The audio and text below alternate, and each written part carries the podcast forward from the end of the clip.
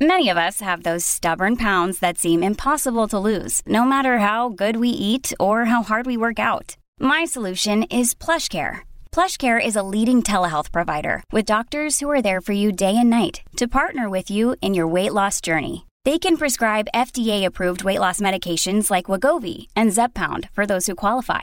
Plus, they accept most insurance plans. To get started, visit plushcare.com slash weight loss. That's plushcare.com slash weight loss. Welcome back. We have some politics, more hurricane aftermath, and the death of a grocery businessman. I'm Mike Morgan down in Alabama.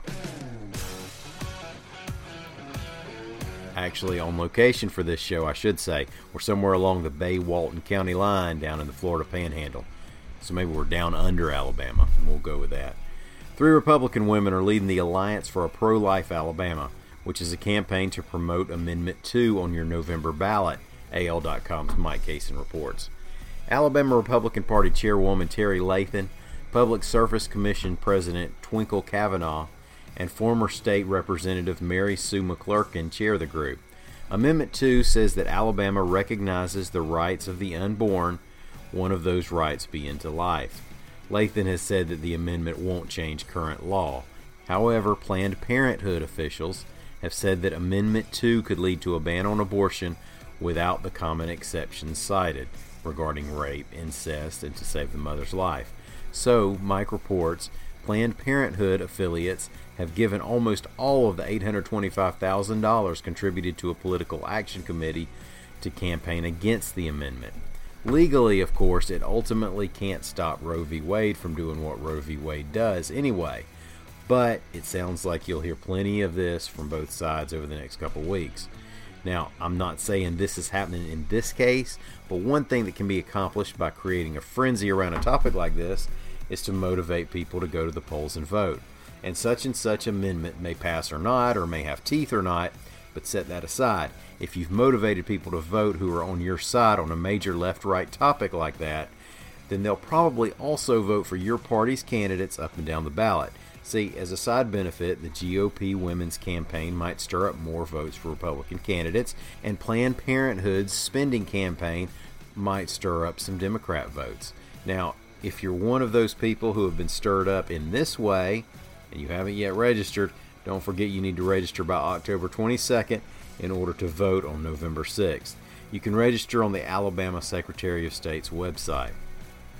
The man behind the Calhoun Foods grocery chain in Montgomery has passed away, reports Anna Bain. Greg Calhoun was only sixty-six. He founded his grocery chain in nineteen eighty-four, according to Bloomberg.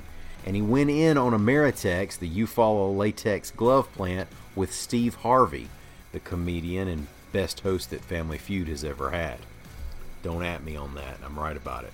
Rest in peace, Mister Calhoun. Now, there's truly some devastation to deal with in the Florida Panhandle after Hurricane Matthew's vicious trip through there. Parts of Alabama, though, took a hit big enough that there have been some actions to try to help out some folks here. Now, over the weekend, President Trump approved federal disaster aid relief for four Alabama counties: Dale, Henry, Geneva, and Houston, reports Christopher Harris.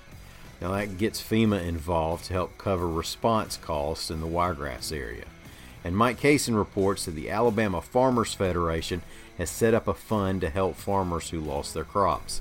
Last week we talked about cotton, which was at a pretty perilous point with its having already lost its leaves and the cotton boll exposed when the heavy winds came through. Now I don't want to go yet without mentioning that Eric Almirola won at Dega this weekend, holding off Kurt Busch in overtime. Now the name of the race officially is the one thousand bulbs dot com five hundred, which is why we just say that Eric Almirola won at Dega. Thank y'all so much for listening. We'll be back tomorrow. Till then, come see us on the World Wide Web at A L dot com.